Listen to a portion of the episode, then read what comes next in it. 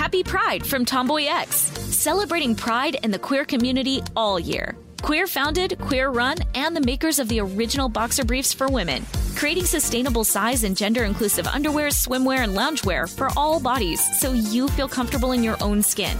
Tomboy X just dropped their Pride 24 collection.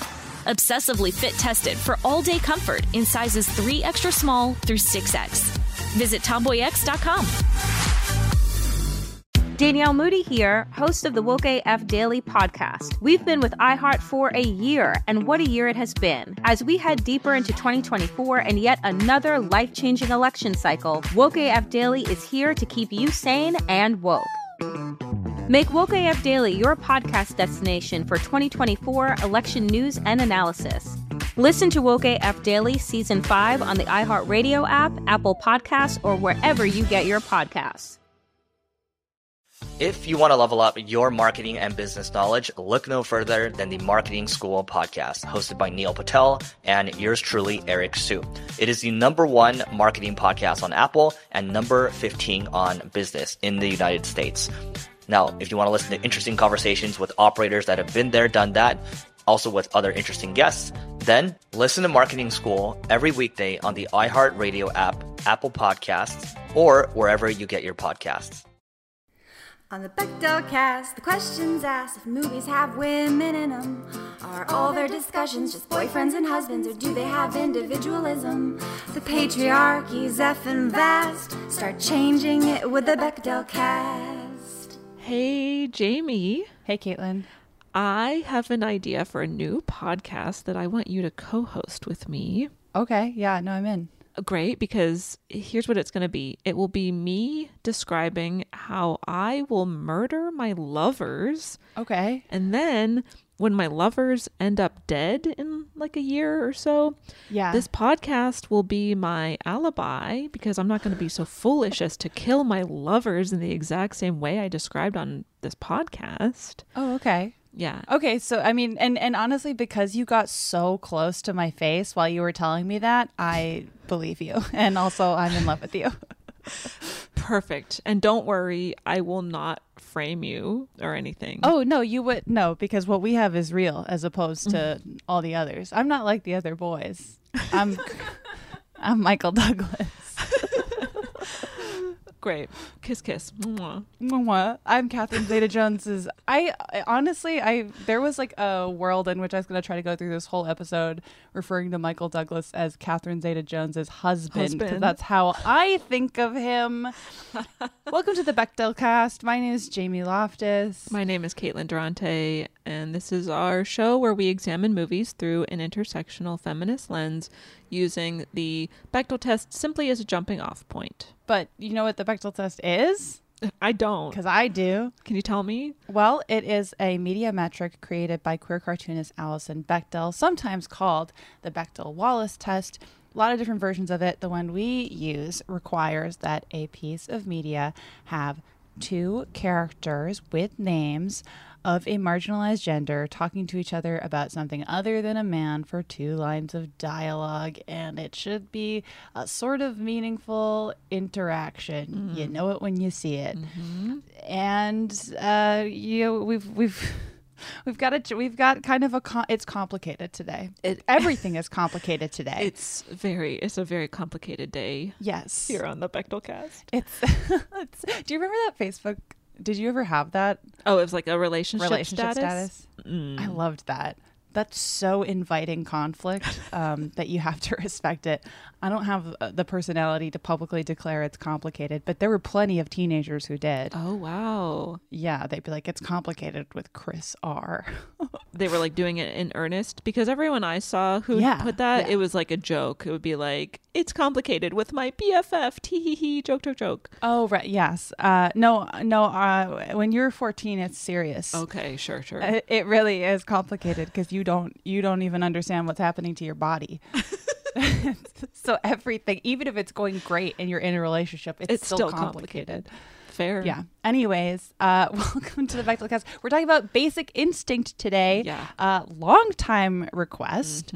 And we were simply waiting for the perfect guest to come along, and here she is. Yes. let's get her. Let's get her in the mix. She is the host of You're Wrong About podcast Mm. and the co host of You Are Good podcast. It's Mm. Sarah Marshall. Hi. Welcome. This is what a I how are we going to talk about this movie? Like it just defies What is it? Yeah, I don't know. it is so. I've I've read so many takes that my brain started leaking out of my nose. Mm-hmm. There doesn't seem to be any right or I mean, this is true of every movie, but like this one in particular, it's like there's just no right answer. It doesn't seem like everyone's got a different take. We hate it, we love it, we're reclaiming it, we're we're putting it in the trash. It's good, mm-hmm. it's bad, we don't know. It's empowerment for women. It's horrible for women. Yeah, it's it's mm-hmm. every take on every end pro of the cop, spectrum. it's anti cop. We don't know. We don't know. I'll tell you what we know it is. It was a 3 million dollar screenplay. That is one thing that is known. What a thing to know. which is absurd. and which is more than Sharon Stone got paid to be in the movie. She only got paid five hundred thousand dollars to be in this movie. Right, which is like obviously good money, but not for what she fucking did. Also, this screenplay was written in 13 days, which makes so much sense. Mm-hmm. They're And like right, right. And the budget was forty nine million dollars, and only five hundred thousand of that went to uh. the lead of the movie. Mm-hmm. that makes me feel very bad. There there's so much I mean there's also not only is there a ton to talk about about the content, but there's so much to talk about about behind the scenes. Mm-hmm. Some of it, I mean, we'll just see where this goes because there's like some things that aren't necessarily relevant to the topic of this show that I was sort of still like what the fuck? I just wrote so much stuff down. Every fact I learned was scarier than the last. Right. Yeah, I think this episode may just be as chaotic as the movie itself. that sounds great. We'll see. I'm very excited to talk about it, and I feel like this discussion, honestly, I I hope it will be clarifying for me because I'm all over the place. Mm-hmm. I did enjoy watching it. It's highly entertaining. Yeah. Or is it? I don't know. Sometimes I'm like, I'm bored. It's over two hours long. Why isn't this a half hour shorter? It's taking itself very seriously, which is a flaw That Showgirls too. doesn't have. But like one of my favorite things about this movie is that we have two women, famously, and to distinguish them from each other and create some symbolism, one wears beige clothing and the other wears brown clothing. It's, I mean, how else were you supposed to tell um, high status white women apart in the 90s? It's the only way you could do it. Except by what color neutrals they put on head to toe that morning. So many loose neutrals in this movie, which have kind of come all the way back around, much like many elements of this movie. I was just thinking mm-hmm. that. True. murdering murdering people is so in right now. It's totally in I fashion. mean, look, as a as a bisexual murderer, this representation matters. it's just nice to see an early version of the media landscape we have today. Mm-hmm. Oh, I'm so, I'm so excited to hear your thoughts on this movie, Sarah. Like, what is your history with Basic Instinct? I think I first saw it when I was like 14 or 15, and I just knew that it was a movie that adults talked somewhat fearfully about. I think specifically I'd heard of it in the part in Sleepless in Seattle where mm. Tom Hanks' son obviously alludes to it because he's like, So if you date, you're probably going to have sex, right? And his dad's like, I certainly hope so. And he's like, And if you have sex, then she's going to scratch up your back. which he like learned from probably from watching Basic Instinct on cable or any of the other abundant like sort of glossy got really bad reviews but did amazing when they hit the video rental market movies of the time like mm-hmm. other jo- Joe Eszterhas films including Sliver and Jade. so I think I guess like I watched it because I was like this is a movie that scandalizes adults and I want to see something that scandalized adults. And then I remember just being like, I don't know what I think about this. It felt like it was too deep a look into like the sordidness of adult culture. And then when I came back to it as an adult, the thing I really noticed was that the score by Jerry Goldsmith is doing so much work, I think, to sort of try and be Hitchcockian. Mm-hmm. Right? It's like it's its own character and it's a very loud character that won't stop screaming. and it uh-huh. always kicks in after Catherine is like I enjoyed having sex with him. It's like, Wah! like, oh, that's it's like a big scary reveal just happened. and it also does that when she's like, I was having sex with my girlfriend or whatever.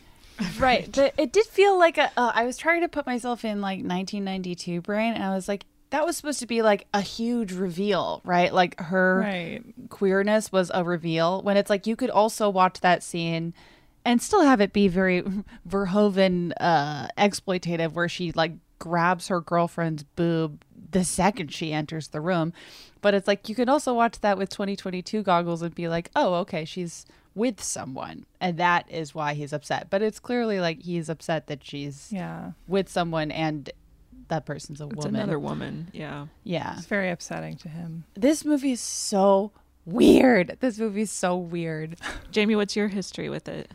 Not much. Um, I I had never seen it before we started prepping for this episode.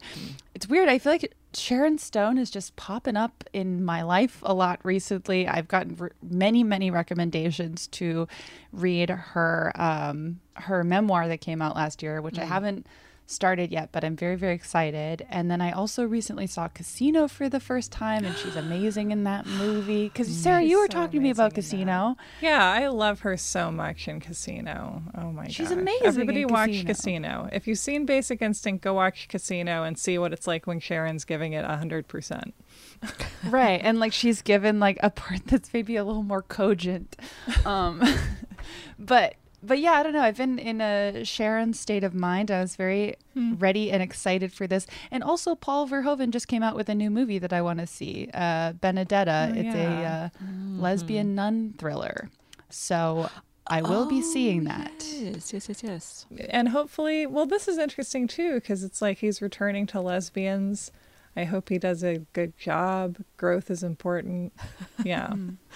We'll see. I know it's it's it's so I've got a series of he's tricky. He's tricky. This is the second Verhoeven movie we've covered on the show. We covered Starship hmm. Troopers last year, mm-hmm. which um, is an extremely different movie, but there are still themes that kind of cross over in most of his hmm. work, and I, I'm interested to talk about how this movie depicts police work. Also, like mm-hmm. there's just Right. there's just a lot going on. I don't know how to feel about any of it. My take, I, I, I've done a ton of research. I've done a ton of reading, Mm-hmm. which I know how to do. Congrats, Brad. My takeaway is that I love Sharon Stone. Uh-huh. So we're gonna have to really tease this apart today. Uh, Caitlin, what's your history with Basic Instinct? My history is that I saw Hot Shots Part Two as a child, a movie I watched over and over and over again, which very heavily spoofs. Oh, is it? It's a spoof. It is a spoof, not specifically of Basic Instinct, because it spoofs a bunch of different movies of that era. Oh, it's so it's like that. Yeah, it's sort of like what are those other like it's like scary movie. scary movie, but Or like, like, a Leslie Nielsen movie. Kind yeah, of. exactly. Yes. So, um, I'm learning. anyway, the very famous scenes in Basic Instinct are heavily referenced in Hot Shots Part 2, but I didn't understand the references to Basic Instinct or any of the other movies it spoofs until years later when I finally got around to watching all those other movies. But anyway, so a, a lot of the like famous imagery from Basic Instinct I was very familiar with, and then when I saw the movie for the first time, which was I think I was in college. I Mm-hmm. was like, "Oh, that's what Hot Shots Part Two was referencing." so I saw I saw the movie. so funny. What are the things that it specifically spoofs in this? the scene where you see Sharon Stone's vagina. like the scene. The Right, I, I just the kept scene. referring to that as the scene because I had not seen this movie and everyone knows that scene. Right. Right. It's like the chest burster in Alien. It's that big of a surprise. in Hot Shots Part Two, however, you that's shot differently. It's shot f- with the woman from behind, and you just see her leg very um, exaggeratedly lift up over her head to like cross to the other side. That's uh-huh. pretty good. and then there's a sex scene in Hot Shots Part Two where she's having sex with Charlie Sheen is unfortunately in the movie, oh. and she ties his arms to the bedpost with this white silk scarf, and then mm-hmm. she is like reaching for something, and you're like, oh my god, what's she reaching for? And then she grabs a screwdriver and kind of unscrews part of the bed frame to make it creakier so that when they continue to have sex it's like way more like That's These cute. are pretty fun ideas. You have to hand it to Hot Shots Part Two because those movies can get pretty like gnarly and exploitative and like really bad, and that sounds just like some goofs. I like that she's just like super handy in this. Yeah. yeah. What if Catherine was just really handy? Did either of you ever watch those uh, thumb movies? Yes. Oh my God. And those took forever Wait. to download too. Thumb Wars. There's a Caitlin. I should show in show it Thumbtanic? to you. Thumbtanic. Yes. There's i'm in it's a series. It's it, the Thumbiverse, but it's like a series of spoof movies where it's just like a spoof movie, but only with thumbs. oh my gosh It was really funny. Me and my cousins used to watch Thumb Wars long before I saw actual Star Wars. I thought I saw Thumb Wars many times, beautiful and it's just as good. So, in conclusion, I saw Basic Instinct for the first time in college. I saw it again. I think I rewatched it right when we covered Fatal Attraction because I get those two movies confused Yes. a Yeah. lot because they're both Michael Douglas and it's both about a scary woman who murders. And who wants to have sex with Michael Douglas for some reason. Right? It's uh, it's like literally it's like oh Michael Douglas is uh, a character who's threatened by a woman's agency, but it turns out he's right. Yes. That's a classic. A cla- so sorry, the movie was called Thumb Wars: The Phantom Cuticle. Pretty funny. Great. Love it. It's pretty great. Sorry. Okay, I'm done. So anyway, yeah, I, I had seen Basic Instinct a couple times before prepping, and I've seen it twice since we started prepping. And I similarly, whew, don't really know what to make of this movie. I'm kind of all over the place. There's so much to unpack. I feel like my notes are so long, and yet I feel like I've Yeah. barely scratched the surface. Like, mm, It sounds like we're all kind of on the same page here of like, well, let's just talk about it and see what happens. yeah. You got us, Verhoeven. Uh, Verhoeven movies are honestly very hard to cover on this show. That makes sense. Um, so we're gonna try. Uh, let's take a quick break, and then I'll get into the recap.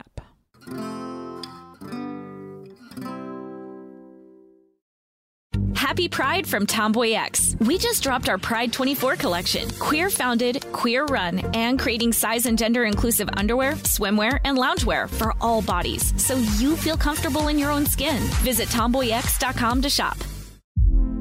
Hey, girlfriends, it's me, Carol Fisher. I'm so excited to tell you about the brand new series of The Girlfriends.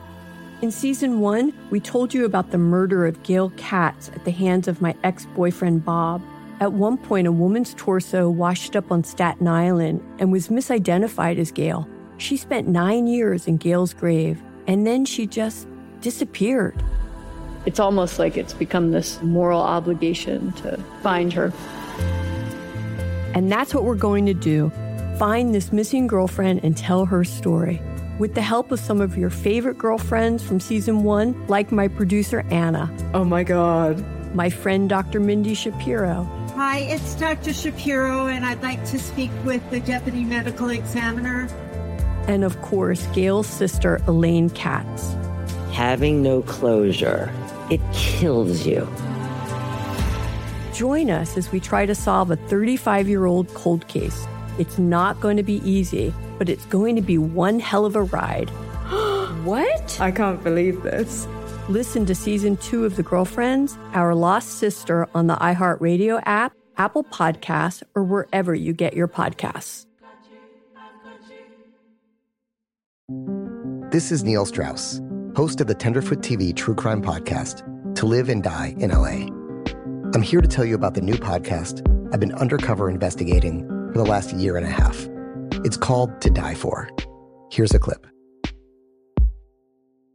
all these girls were sent out into the world and they were told try to meet important men try to attach yourself to important men The voice you're hearing is a Russian model agent.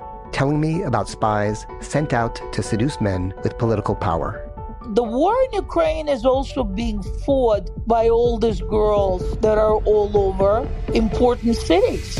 For the first time, a military trained seduction spy reveals how the Russian government turns sex and love into a deadly weapon. If you want to kill your target, it's easy. You just seduce him, take him somewhere, start having sex, and then he's very vulnerable, so you can kill him easily. To Die For is available now. Listen for free on the iHeartRadio app, Apple Podcasts, or wherever you get your podcasts.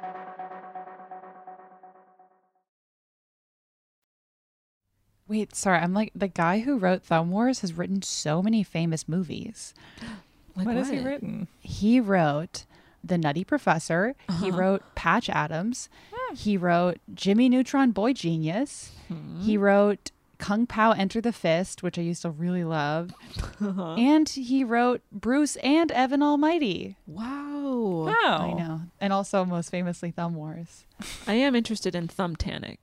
It's pretty good. I'll the next time I come over, I'll it's got to be somewhere. I'll find it. Okay. I'll pay money to rent it. Let's charge it to the yeah. That's what Patreon money is for to watch Thumb Thumbtanic. I think our our matrons will will understand. maybe maybe that's what we could cover for our for our Titanic episode because we're running out of Titanic content. Uh, speak for yourself. Sorry, you're right. yeah, it's on YouTube in full. Okay. Oh, we're all perfect. good. We're all great, good. Great, okay. great, great, great. Okay, so here's Basic Instinct. Um, and I'll place a trigger warning at the top here because um, there is a rape scene in the movie. Okay, so we open on a woman having sex with a man. We never quite see her face because her blonde hair is obscuring it. We see her tie up the man's hands with a white silk scarf. Then she pulls out an ice pick and stabs him repeatedly to death. Titanic reference. um, oh, because of the ice pick slash iceberg. Yeah, maybe if they that the joke going there was um maybe if they had an ice pick, Yeah. they could have What if Sharon Stone was on board? she would have been like, "Oh man, I love doing this to ice. A whole glacier just for me." exactly. Wow, makes you think. Yep. Then we cut to Detective Nick Curran, played by Michael Douglas, and his partner Gus Moran. They're at the scene of the crime. We are in San Francisco, by the way. The victim, Johnny Boz, was last seen the night before with his girlfriend, Catherine Trammell. So Nick and Gus go to Catherine's house to question her. She isn't there, but Catherine's friend Roxy is, and Roxy directs them to where Catherine is, which is like her second home. Somewhere where she's being hot on a balcony. right. Yes. Nick and Gus find Catherine Trammell. Um, she is Sharon Stone, of course. Uh, she's very sultry and sexy, and she has the same exact hair and body type and skin color as the lady who murdered Johnny Boz.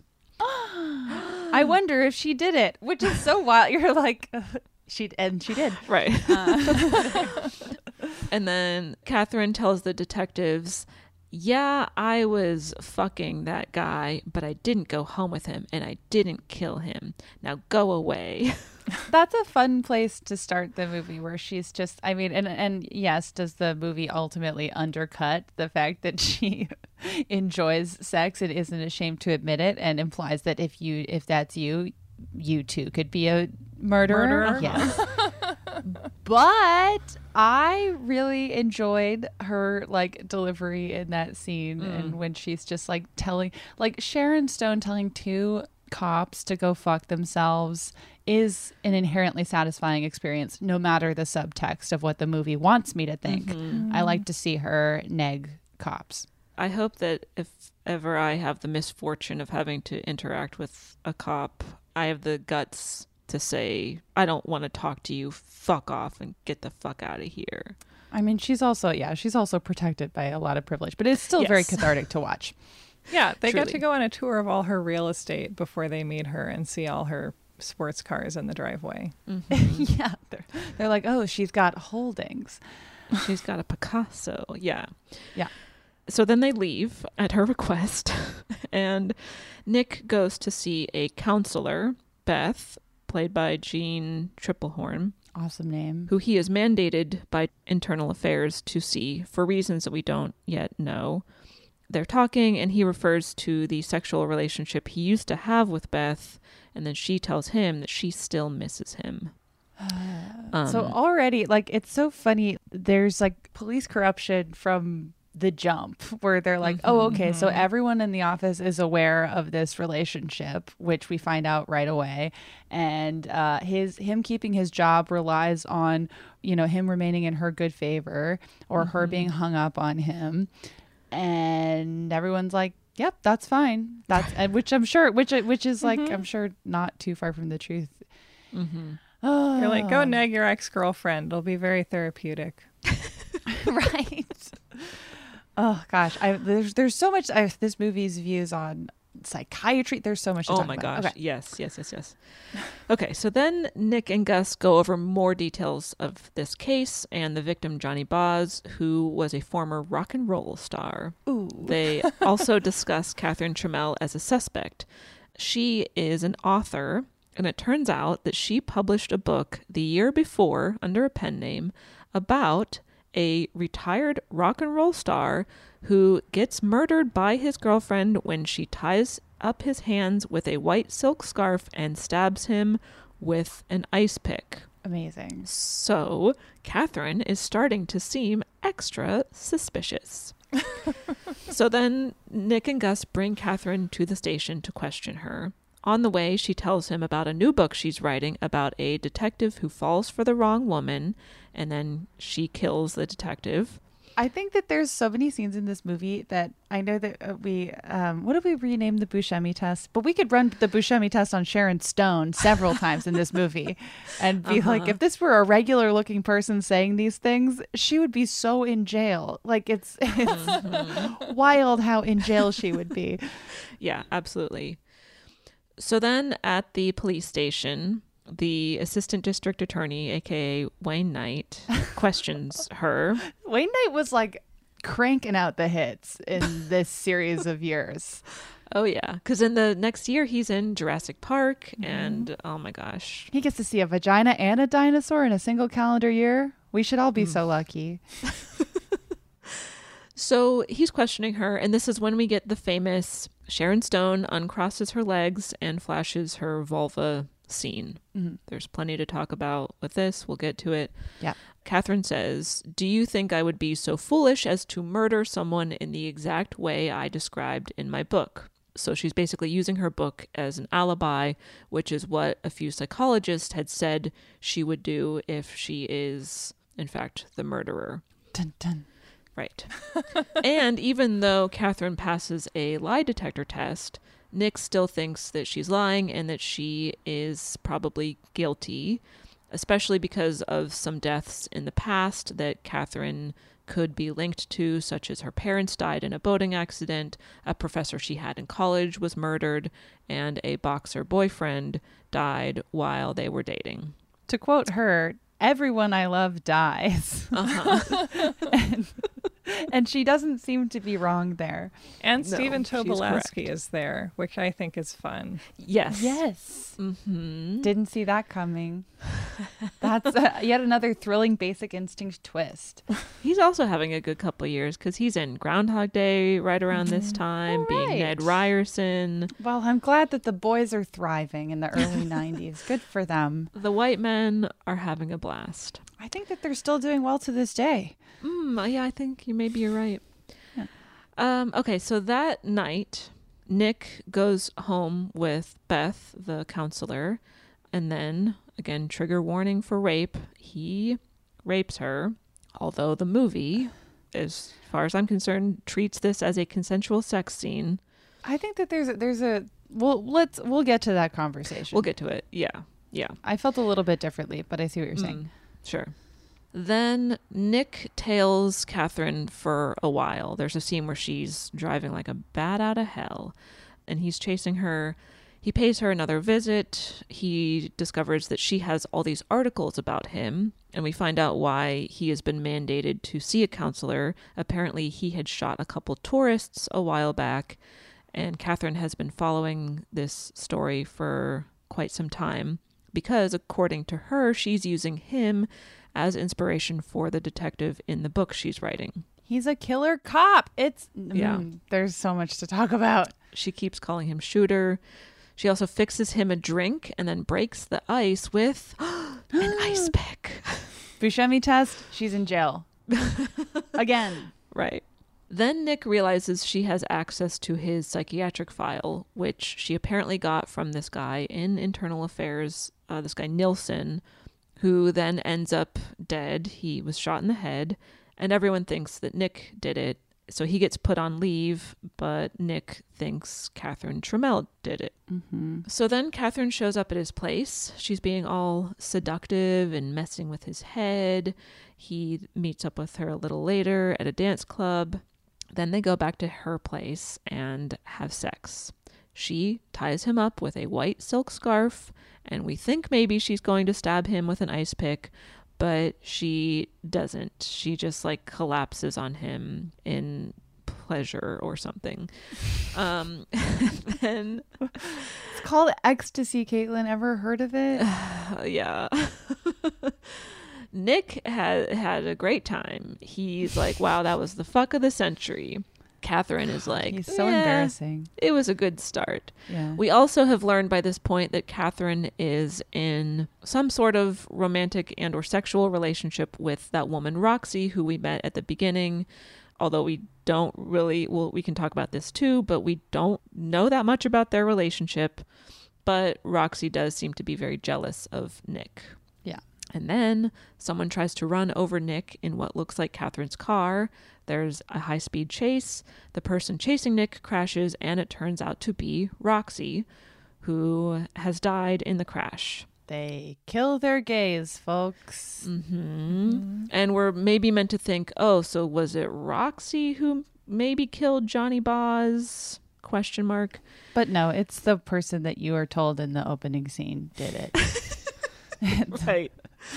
So then Nick goes to see Catherine again. She is upset about Roxy's death. She's all like, Oh, I have such bad luck dating women. And she tells him about this woman that she met in college, Lisa Hoberman, who she slept with once.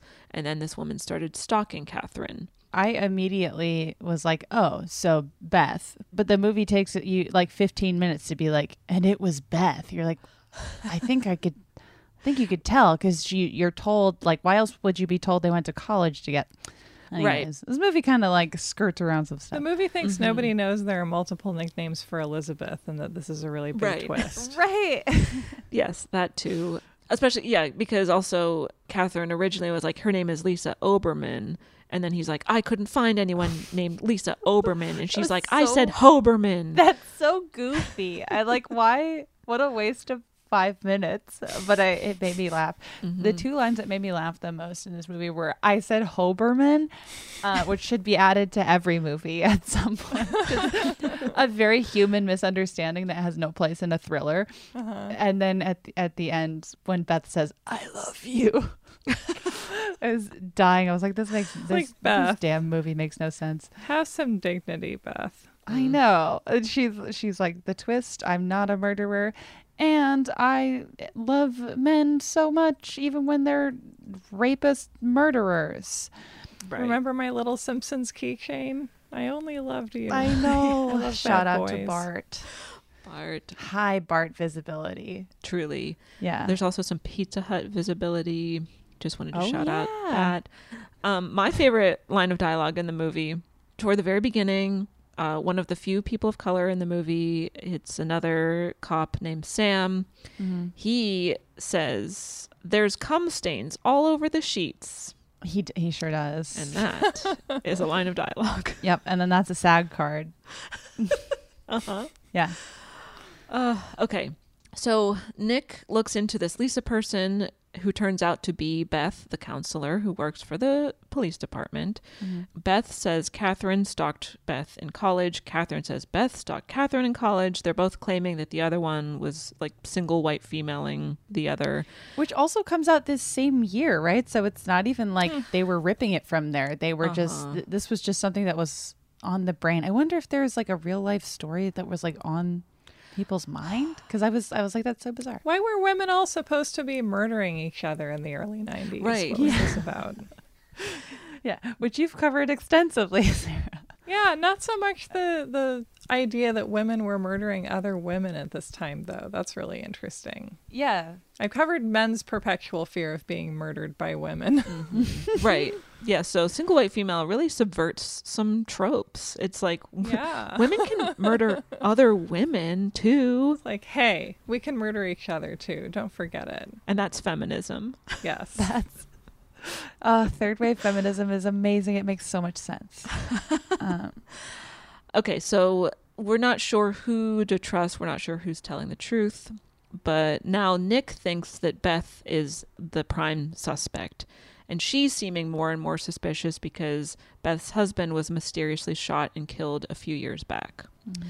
Meanwhile, Catherine ends things with Nick because she was just using him for her book, which she has finished. Nick is all hurt. And then he goes with Gus to meet up with another woman who knew Catherine and Beth in college, but it's a setup. The killer stabs and kills Gus with an ice pick. Nick rushes in. Beth is right there. And again, because Nick thinks that she's the prime suspect, he shoots her. so abruptly, like Yeah. I mean, really is uh, uh, being a cop about it. Right. Mm-hmm. And then the cops find a bunch of incriminating evidence at the crime scene and in Beth's apartment. So it seems like she was the killer all along. Nick goes back to Catherine. She takes him back. She's all like, I don't want to lose you. They have sex. It seems like, again, maybe she's going to stab him with an ice pick, but then she doesn't. But But then we pan down to see that she has an ice pick on the floor that she maybe was or is going to kill him with. So now we're like, oh, she is the killer. She apparently just framed Beth. And that's the end of the movie. Every woman is a murderer. How many times have we talked about this on the show? Every woman is a stone cold killer. yeah. Mm. So let's take another quick That break and we'll come back to discuss.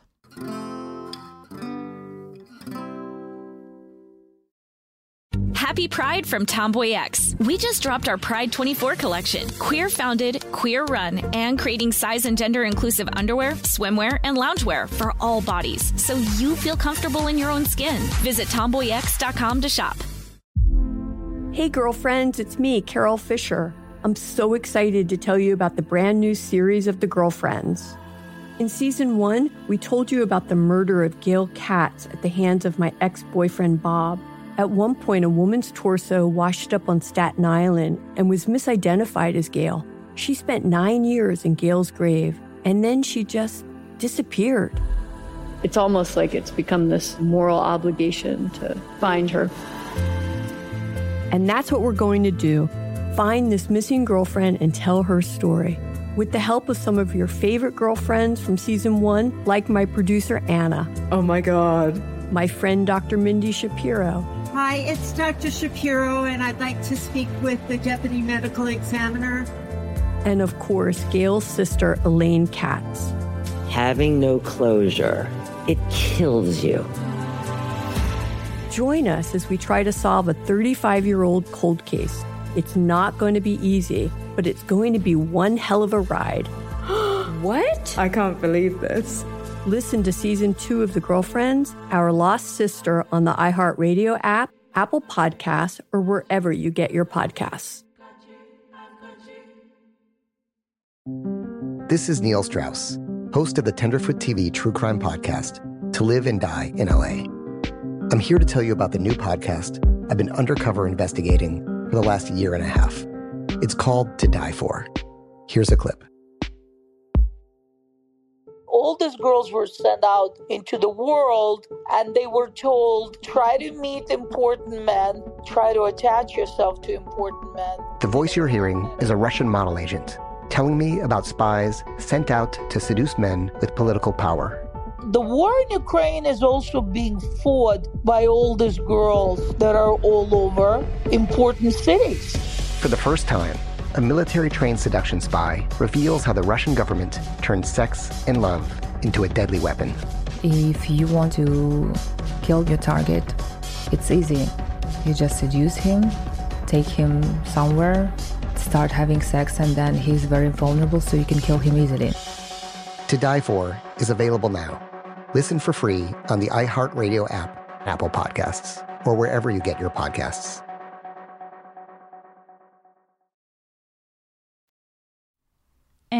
We're back. Uh, where where should we start, gang? I mean, where where makes sense? I mean, I guess what we can sort of just state the obvious of Catherine Trammell being a pretty classic femme fatale character. You know, she's seductive, she's cunning, she uses her sexuality to lure men in and then kill them. But she's also like a femme fatale dialed up to an 11 because a lot of like femme fatale characters were from movies of like the 40s and 50s which were under the Hays production code restrictions which meant that there couldn't be sex, nudity, overt sexuality, Hmm. any romance or implied sex had to be heterosexual. There could be no graphic violence, things like that. So Catherine is this like post production code version of the femme fatale, mm. which means we see nudity. We see sex. She loves to have sex. She loves fucking. She talks about it all the time and then she also seems to be able to like very easily detach emotion from sex which the movie seems to be making a judgment call about mm. because of these are all the things that make Catherine Trammell so sinister and so fatale Right. yeah. It's like she's probably a murderer if she's having sex casually. Right. Right. Like that's repeatedly insinuate, you know, all while and it's I guess part of what I struggle with with this movie is I can't parse out always how self-aware it's being. Mm-hmm. But yeah, like all all while, you know, Michael Douglas is having casual sex all the time and including non-consensual casual sex and um isn't he's not a well actually he is a murderer but it's not as big a deal when he does it it's so confused like He does it while he's at work, so it's better. it's very confusing. Something's been in the air on the pod lately. We've been covering a lot of different femme fatale mm-hmm. characters. We did Double Indemnity, we did A Simple Favor, and now we're doing Basic Instinct. And yeah, I mean, it's. I understand, I guess, why people have a hard time with this movie because a lot of Catherine's dialogue and a lot of Sharon Stone's performance, I think, is like very reclaimable because it's so Hmm. matter of fact and good where she you know when Mm. she's like i wasn't dating him i was fucking him you're like yeah that's exciting you know or like are you sad he's dead yes because i liked fucking him like that's it's so like campy and funny and like you don't get to see women talk like that very Mhm. often but also we're supposed to think that she's a supervillain Right. so it's uh it's it's tricky Right. On one hand, it's the villainizing a sexually liberated woman, which is what the femme fatale's whole thing is. Is like, well, Yeah. a, a woman who is sexy and and you're seduced by her, and she likes sex. Well, obviously she's evil because sexual liberation in a woman is scary. But then, like you said, Jamie, like there's an argument to be made that that's still representation on screen of a sexually liberated woman, and you don't often get to see a woman just like very openly talk about how much she enjoys sex and how she likes men who give her pleasure, and she seems to be prioritizing her pleasure over giving a man pleasure and right all these things. It's not a role model situation, but it is like uh Right. I don't know. This movie's for adults. Uh and hopefully I mean, I guess what I saw in it was like it is kind of cathartic to see whether this was intended or not, which I don't really think it was, but like see a woman who is like by far the smartest person in the room Mhm. playing a bunch of cops and doing whatever the fuck she wants. Like that is Mhm. inherently exciting, like and and Mhm. fun to watch. I mean, she's she's cool. She's She's like, what if I commit a bunch of murders and don't try to hide it? Mm-hmm. And then when I'm questioned about it, I'll basically be like, yeah, I'm a murderer. And then I'll just keep getting away with it. Let's just do that again. That was fun the last time. It's I mean and it's like she oh god when they quote unquote arrest her the first time to take her down for the scene like the questioning scene Mhm. I just like it is the most like rich white lady arrest ever where she's like you're arresting me? Okay. Well let me change first. And you're just like oh sheesh. But like the way that Sharon Stone like owns every second of it is so I mean I really love watching her in this movie and and I'm not that's not even really in defense of the movie as much as it is of like watching this I get why this movie has severe detractors and I get why it has huge camp fans Mm-hmm. which I feel like is true of a lot of Verhoeven stuff um Mhm.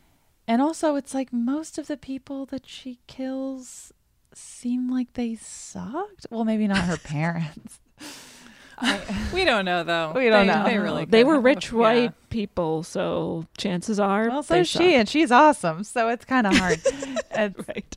Anyways, and I and I like that. Okay, so other elements of her character before we get to the biphobia discussion, which we Oh, yeah. uh, which needs to be had. Mhm. Uh, things I liked about Catherine. Mm. I like that she. Everyone in this movie is doing a police corruption. Like literally everyone. Mhm. Every main character is involved in, but she's the she's the only one that's doing like police corruption for sort of good. Like she's she's the only person in the movie who I mean, and it's for selfish means. She doesn't care, but she does um, almost expose Michael Douglas as a murderous cop in a way that most people wouldn't have been able to. She gets his records. She's constantly like. Four shootings in five years, all accidents doesn't sound legit to me. Like, Sure. which I, I again, it's like Paul Verhoeven didn't write this movie, but it sounds like he demanded that it be rewritten a lot of times, and he does have a preoccupation with like militarized police, mm-hmm. which I do think kind of comes out in this movie at several, like such as making the call to make your protagonist a cop who is a rapist and a murderer, which is not uncommon things for cops to be in uh, in the U.S. in particular. So I thought that that was like interesting that she was kind of using her power and like intelligence to do a police corruption in her own interest. Um, meanwhile, everyone else's police corruptions are uh, for the police, Right. Uh, where it's like we gotta protect Michael Douglas. And therefore they're fine. Yeah. I also love how he's the protagonist, and I feel like this was made with the expectation that he's like, like I think he's supposed to be kind of a noir anti-hero, but I assume that the audience when this came out was supposed to be like, oh no, that poor rapist and murderer, he's going straight into the path of that murderer. Right. I do think that was the intent. Yes. Which is like uh it's so I I feel if I had watched this movie when I was younger, it would have fucked me up so bad. It's so it's like it scrambles your brain how much you see Michael Douglas do, like you see him do like basically nothing right. Like at what point does he do something that is good at his job or good morally? Like you I feel like usually with anti-heroes they're at least like good at their job. Like Don Draper was good at advertising. There's a scene where he pulls out his little like notebook where he's allegedly keeping Blue's Clues notebook. and all it just has like a few different addresses written on it. There's no like Oh yeah. I- I'm like, is that all the is that the extent of the police work you're doing? You're just writing down addresses that other people have told you like to go to. And at this point, he's been on the case for months. He's, been on the ca- he's like, all right.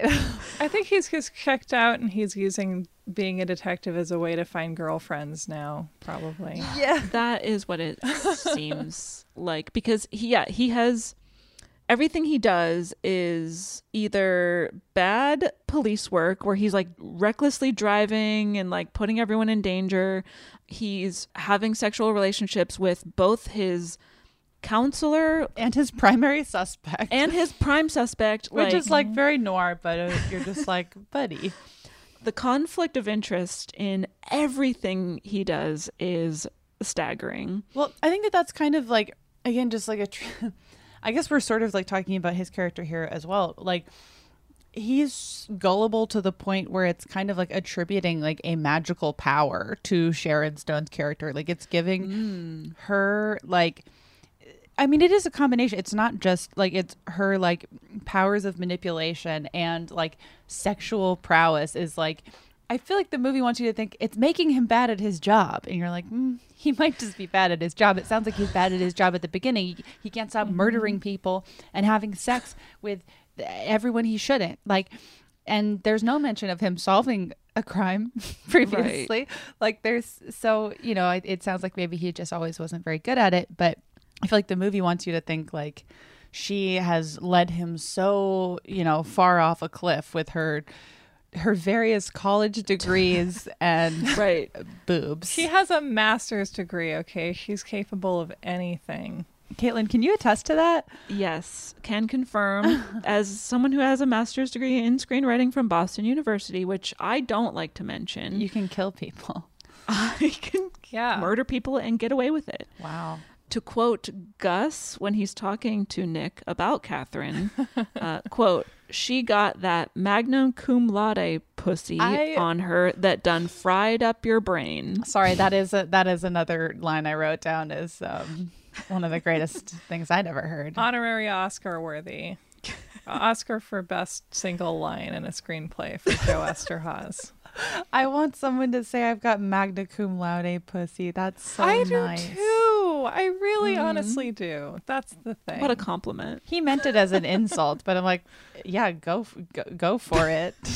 I'd be like, thank you. I also like how I read the screenplay to Basic Instinct this morning that was really it was really fun. And one thing I like is that Gus in the screenplay is supposed to be like 20 years older than Nick. And Oh. Paul Verhoeven was like, mm, what if they were the same age? Interesting. Which is funny because in the beginning, when Gus doesn't know who Johnny Boz is, Nick is like, "Oh, he's before your time," and it's like, really, they seem to be about the same age, so that's age. confusing. um, but J- Jamie, to go back to what you were talking about, I feel like that's part of like one of the characteristics of the femme fatale Yeah. archetype where she's like a witch basically who will Right. put you in a trance and make you bad at your job and make you do things that an otherwise reasonable man wouldn't do but because he's under the spell of this femme fatale he he's not himself anymore And to kind of complicate that, I mean, it's like, I think it's interesting the ways where this trope is like updated for the 90s.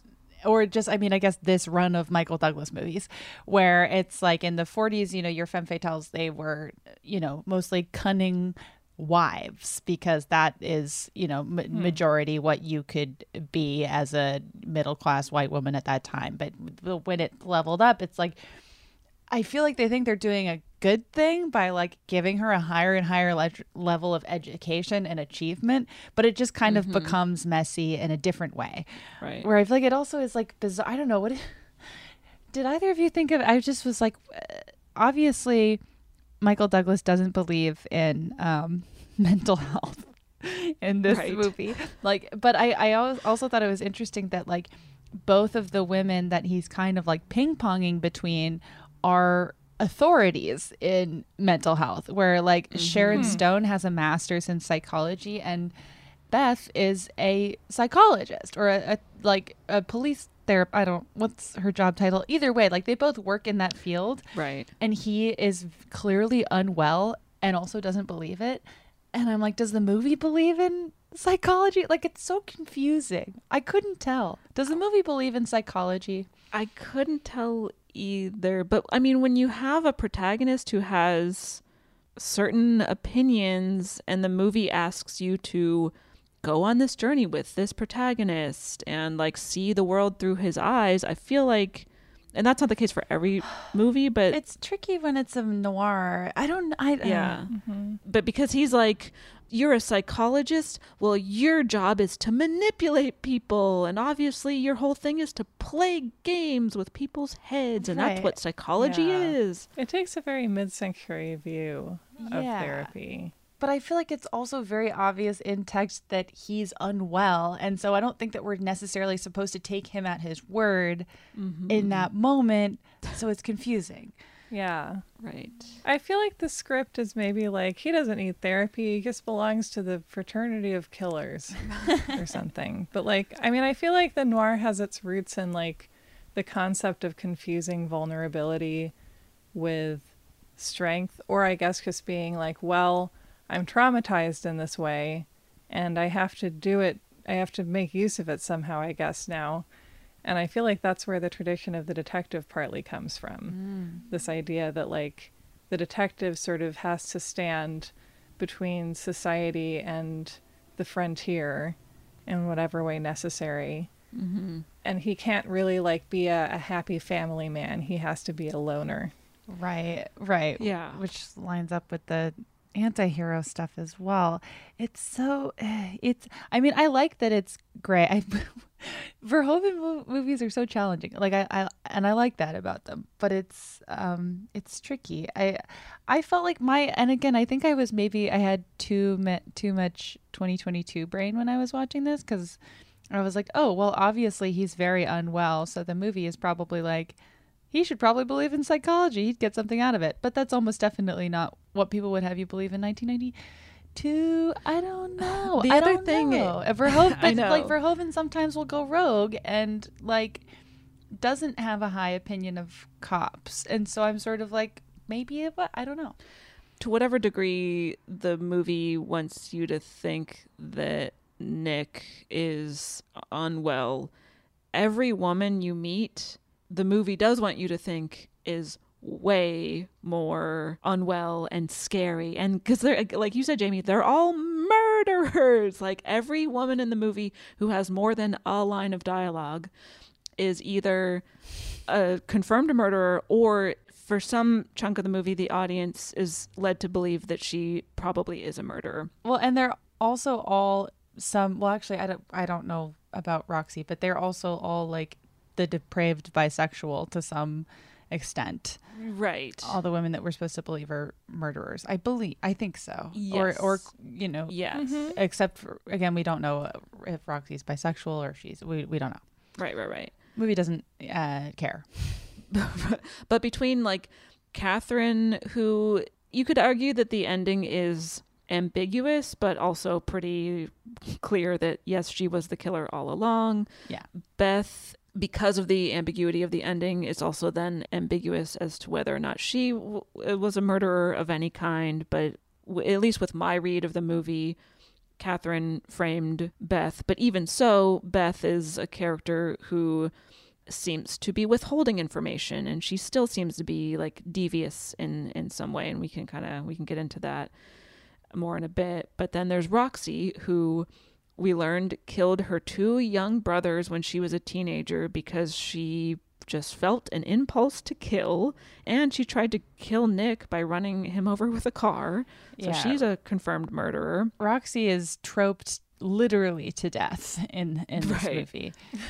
and then there's this woman, Hazel, Hazel Dobkins or something, Mm. who is a friend of Catherine's, who also might be in a romantic relationship with Catherine. I, I thought that was implied. Also unclear to me. They're at least in a kissing relationship. Yeah. Yeah, they kiss, and then Catherine calls her honey at some point. I think that that's So- enough, enough of an implication for movie. I don't know. Right. And then Hazel, uh, we learn, killed her husband and three small children by stabbing them with a knife. So that's not good. I don't think that there, there's. I don't think that there's very much like, and that's where the. I mean, it's with the depraved bisexual trope, which we just talked about, uh, which is a newer concept for us, but we talked about it on the um, a simple favor episode. That really doesn't work as much for me. But there's a bunch of um, there's a bunch of opinions about this. Yeah. Should we get into it? Yeah, let's get. I mean, there's there's so much to talk about there. I had there there's been a lot written about this over the years, but the the context uh, that you need that I didn't I didn't know that it had escalated to this point, but the queer community in San Francisco, of which there's obviously like a huge historically queer community in San Francisco, were Mm-hmm. uh, not happy when this movie was being made. When they were filming in San Francisco, the production called in the San Francisco Police Department riot police every day, which is uh, almost certainly a gigantic overreaction. Right. But the queer community was protesting significantly. They were holding signs that said, uh, honk if you love the 49ers and honk if you love men, which is very funny. Um, but they basically like did everything they could to stop the movie from being filmed cogently. Like they used lasers and whistles to interfere with the filming of the movie.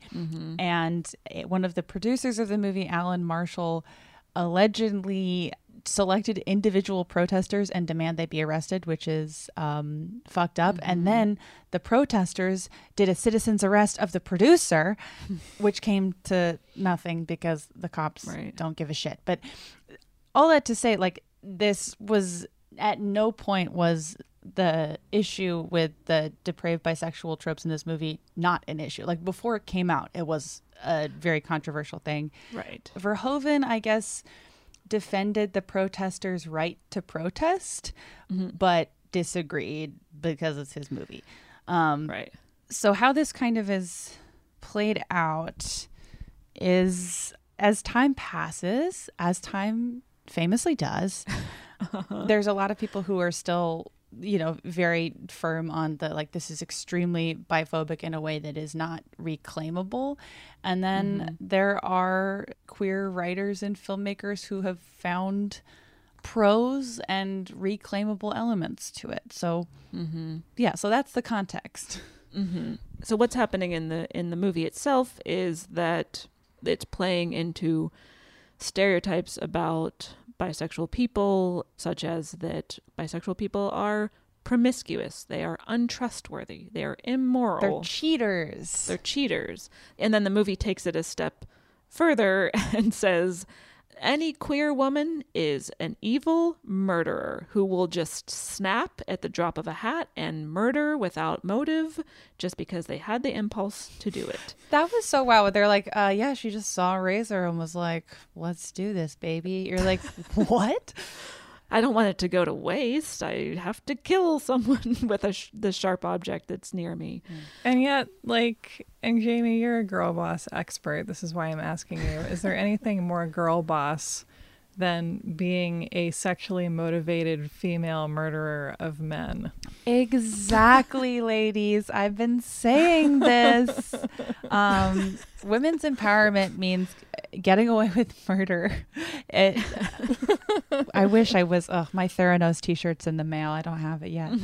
Yeah. But and making men fear for their right to have sex.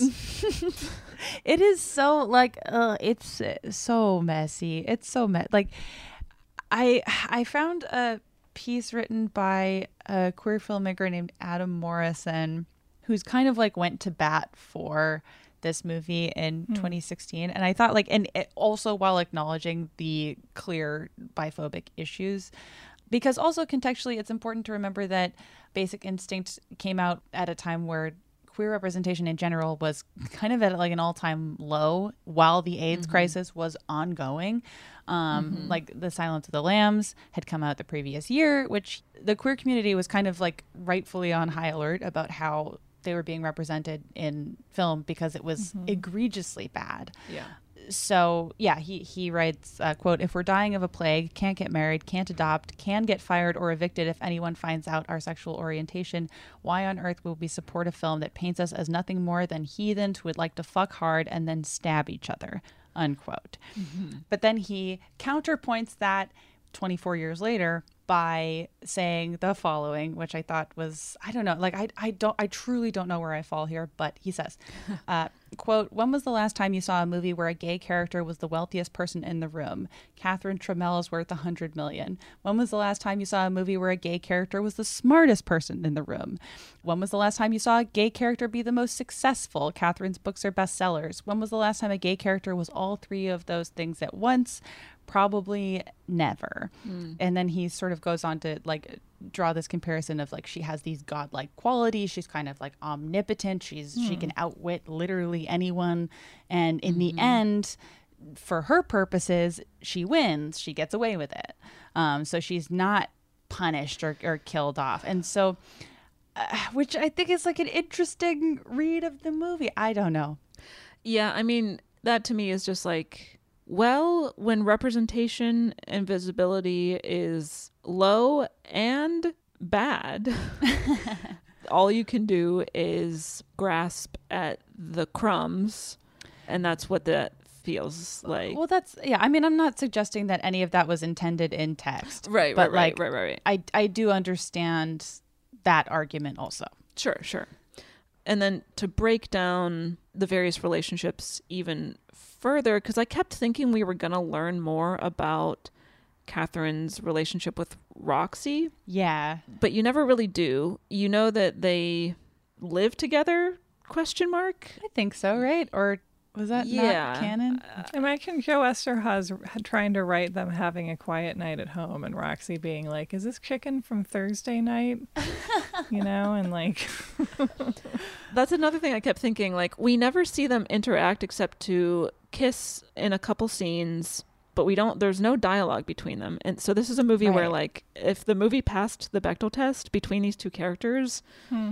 that would be great because we would know anything about their relationship yeah but all- and that's where it's like it's so early 90s where i bet that the writer what's the writer's name again joe eszterhas really thought he was doing something by like making her well educated and like giving us a lot of information about her at the top. Mm-hmm. but we never yeah like we never get information about and i don't think that it would have taken away from the non-mystery of this movie which is that she did it and we see it in the first scene right. to flesh out that relationship a little bit more. I think it actually would have helped the point later where it's like she's saying like I I you know really cared about Roxy. Like that's the first person we mm-hmm. see her mm-hmm. have a reaction to the death of it all. And so if we saw that that I don't think it would have hurt any yeah. Right. Because what that does so when we see Catherine learn that Johnny Boz is killed, she doesn't cry, she barely bats an eyelash. She's just like, Yeah, I guess I'm sad because I liked fucking him. But when Roxy dies, which is awesome. She's sorry. right. iconic. When Roxy dies, she's noticeably upset. She's crying. She's having what seems to be a genuine reaction. But because we don't know anything about she could be lying. her relationship with Roxy, and because Catherine's whole thing is that she's very untrustworthy, I know. We don't know if these feelings she's displaying are genuine because we don't have any information about Catherine and Roxy's relationship. So it's which could be a. I mean, which tell. I get why that would be a noir writing, but I just am like I find it so ridiculous that you're supposed to spend a lot of. It's just like it's not just like, but you know how like the central quote unquote mystery of the movie Doubt when it came out was like, do you think he did it? And you're like, it's so obvious that the that the protagonist did the crime. Mm-hmm. Why is that even the discussion? Like, yeah. what about all the other shit going on? Right.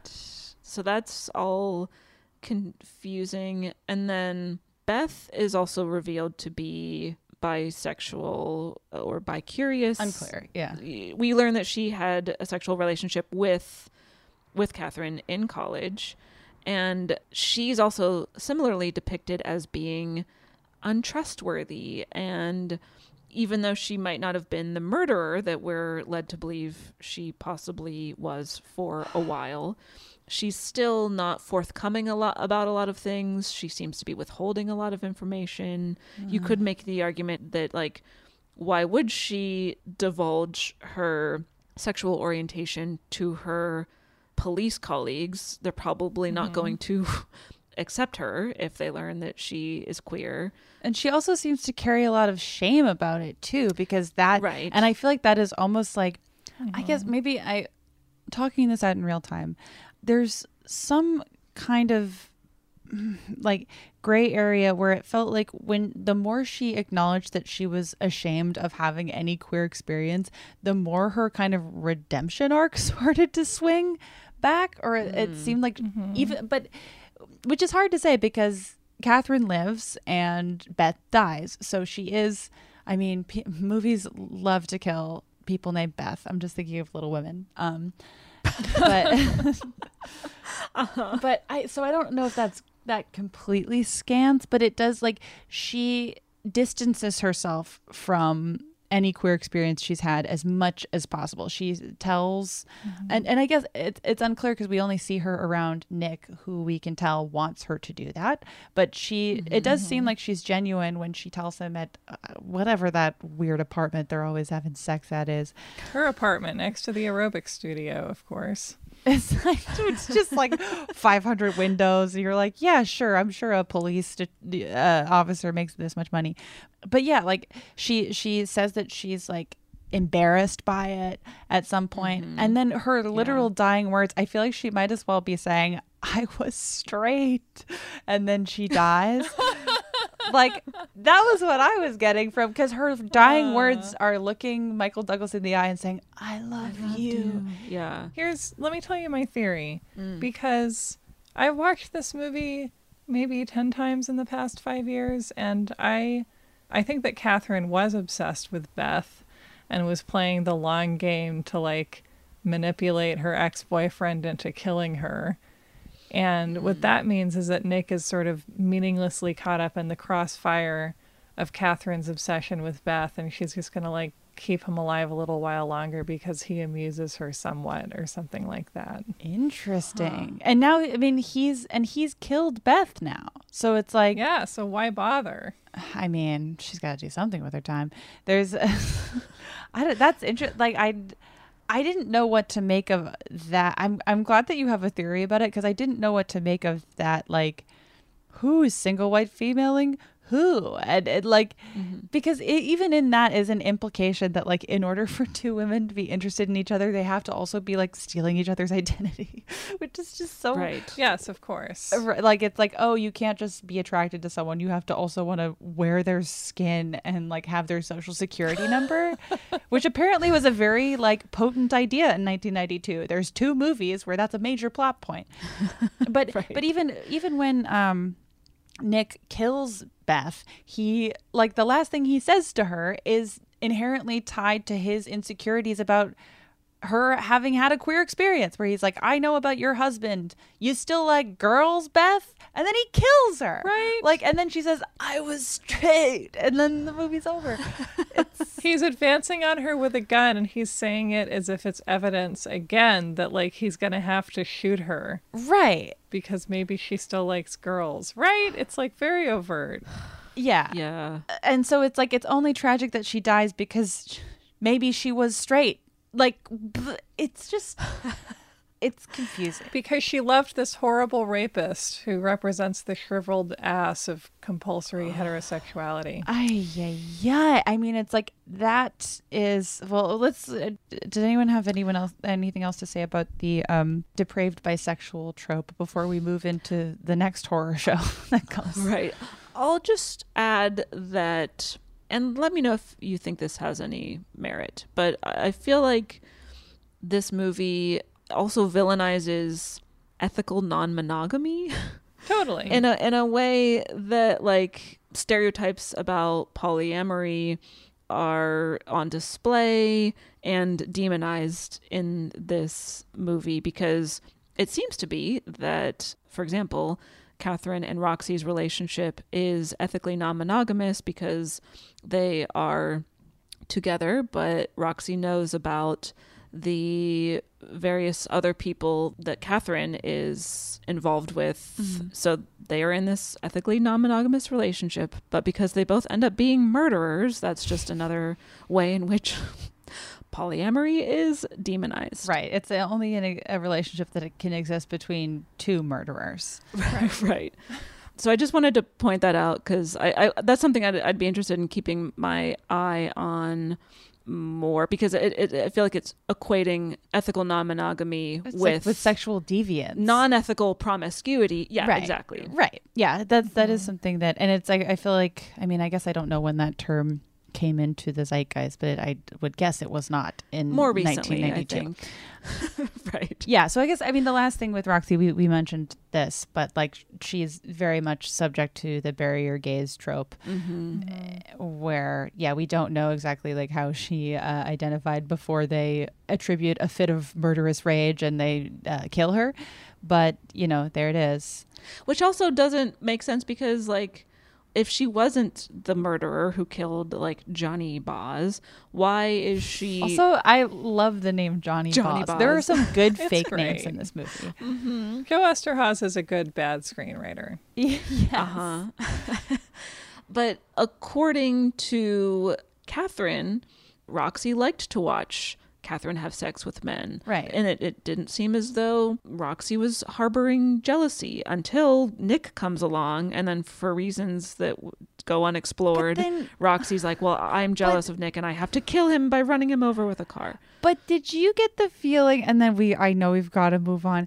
But like but did you get the feeling in that bathroom confrontation between Roxy and Nick it sort of sounded like maybe she didn't like watching because she's she's just like mm. Yeah. I watch because like Catherine tells me to. So it sort of sounded like maybe Roxy is getting kind of manipulated by Catherine as well. That's fair. Yeah. I don't know. That was like a fleeting moment that goes completely unexamined by the movie, so it's kind of a wash. But I sort of was like, I, f- I felt for Roxy in that moment. If I was like reading it correctly, I was like, oh, that sucks. Like maybe she doesn't like even, which would complicate things even more. But it, I, I wasn't, um, I wasn't sure. God boggles the mind. Okay. There's still let's let's get the the other difficult conversation out of the out of the way here and talk about trigger warning again. Uh, talk about the way that uh, sexual assault is portrayed in this movie. Again, I don't know if I'm bringing too much 2022 to it, but I I was very conflicted about it. Same. So basically, what happens is there's a scene in which Nick goes home with Beth. They start to kiss. It seems to be consensual at first. He gets more and more aggressive. She is saying no repeatedly. He does not stop and proceeds to rape her, which we see on screen for several seconds, which apparently is in the director's cut, but not the theatrical cut. which makes sense. I'm, I'm Uh-huh. glad. I'm kind of glad. I I, I don't know because if I saw this movie in 1992, which I couldn't have, but if I did, like, I know that like the basic idea of being raped by someone you know and had already been intimate with was not like a common thing to be portrayed in movies, and I feel like Right. even having that because we've talked about this on the show a bajillion times where it's like there's many many movies where the concept of rape and a rapist is like a stranger lurking in the corner. It's like you don't know who it is. It's deeply traumatic and then they're off into the night and it's all very you know night stalkery. Not to say that that, is- that doesn't happen but it is overwhelmingly somebody that you already know Right. and very possibly somebody you've already been intimate with. And so i thought that that was uh I mean, it's a very, very upsetting scene, and it feels so obviously like textbook rape. She says no over and over and over, Mm-hmm. and then my read of the scene was that she had to protect her, like she wasn't really able to fight back for her own safety. Mm-hmm. But then the way that that plays out throughout the rest of the movie, I thought like undercut a very like common thing that happens Mm-hmm. to mostly women. So in in the aftermath, the immediate aftermath of that scene, we see Nick and Beth talking. She asks about Catherine. She mentions that she knew Catherine in college. Then she refers to the encounter they just had, saying, "You've never been like that before. Why?" And she, and he says, "You know, you're the shrink. You tell me." And she says, "You weren't making love." It's kind of open to interpretation what she means. Like, is she calling him out for forcing himself on her and raping her? Or is the movie just not aware of what rape is. Like it's to me, So- it's hard. It's hard to tell. Sarah, what's what's your take? I think that she's calling him out in the mildest possible way, as if he's like put his feet up on her coffee table. So Mm. you know, it's it's. Mhm. I mean, you could interpret that as her saying like, "That was rough. I didn't like it. That was too rough for me." Right. And that being all the understanding the filmmakers had of this, and I would totally buy that. And like, and then maybe they do have more knowledge than that, but it's not on display. Right. Yeah. Yeah. And then, you know, she continues trying to mother him for the rest of the movie, Mhm. and it's uh, never discussed. I also think it's fascinating that this movie is taking so many cues from Vertigo. Yeah. And that she's Yeah. totally in the Uh-huh. Barbara Bel Geddes role Mm-hmm. and has the same glasses. It's really bizarre. Yeah. But this movie didn't dare have two blondes. Yeah, she's very much. Catherine is so stylized the way that, and I haven't seen that movie in a long time, but yeah, there's there's a lot of visual symmetry. Yeah. There's a movie that earned its overbearing score.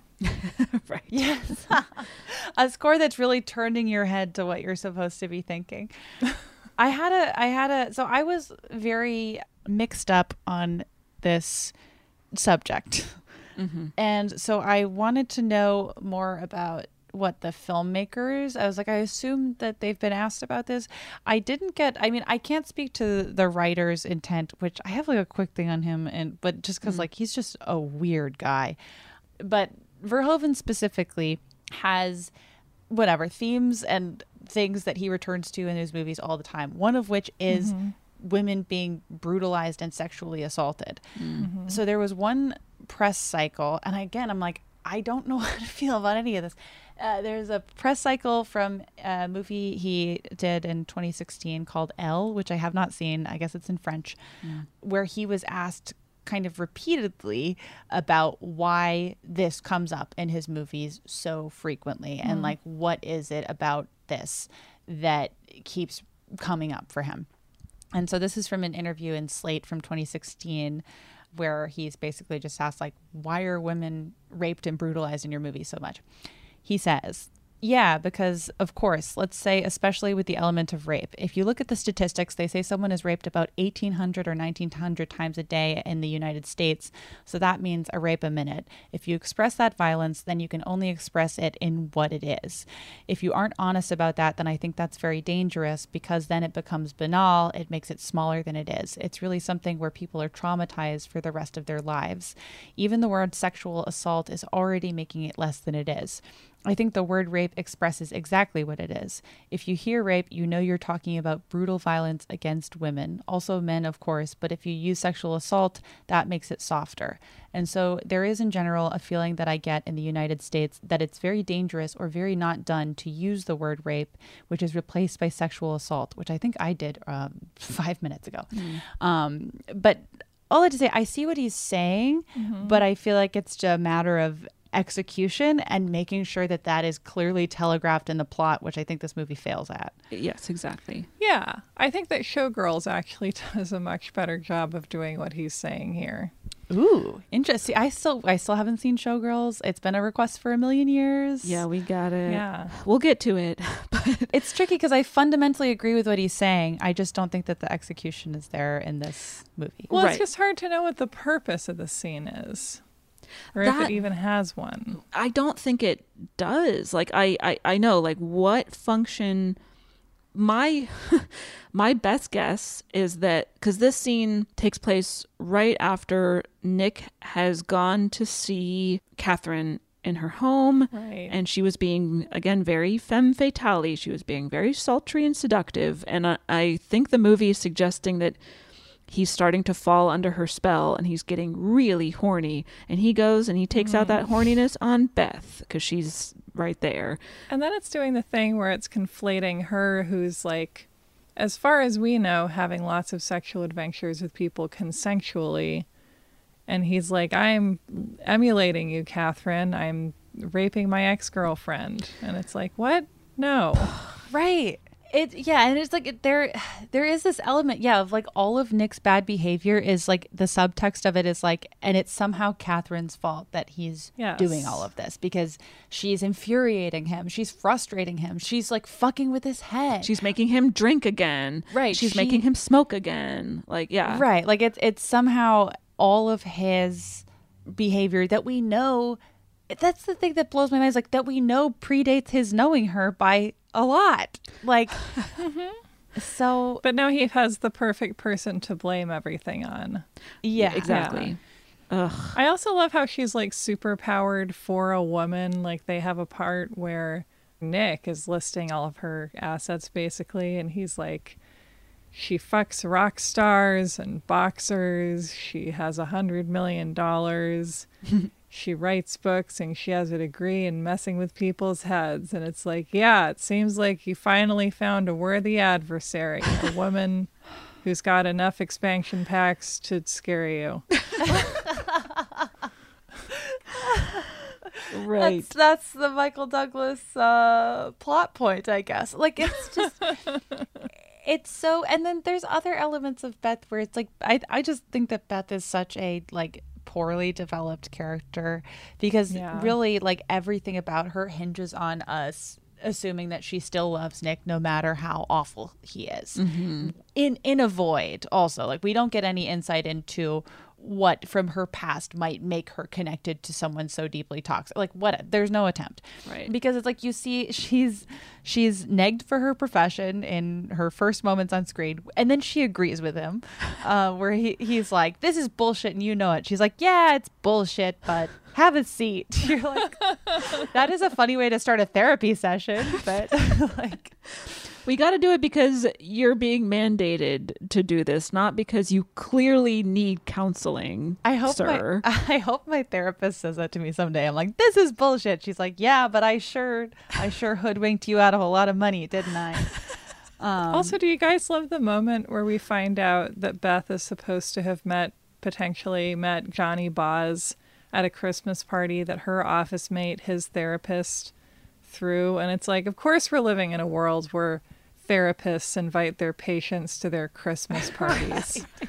there's no there's no ethical connection between people in in this movie. I also I mean that is always an element of like any noirish movie that I have fun with where it's just like even when it's not necessary, everyone needs to have known each other and met each other at some point and sometimes it's just like a weird stretch. Like that's not even necessary, but just to establish as much suspicion as possible. It's like maybe she a friend of a friend of a friend of a friend in a Christmas party from 1987 could be, you know. like it's just wild. It is so wild. yeah, bottom line is the way I mean everything in this movie is executed is at best mind-boggling, at worst extremely harmful because again the way the the rape scene, I think you can make the argument that the movie treats this as a consensual but you know maybe more rough than Beth is used to mm. sex scene when it in fact is rape because she is repeatedly saying no and he ignores her. And mm-hmm. then and then like you were saying Sarah, she continues to look after him and do anything that will support him for the remainder of the movie and then he kills her. Right. For having sex with a woman once 20 years ago.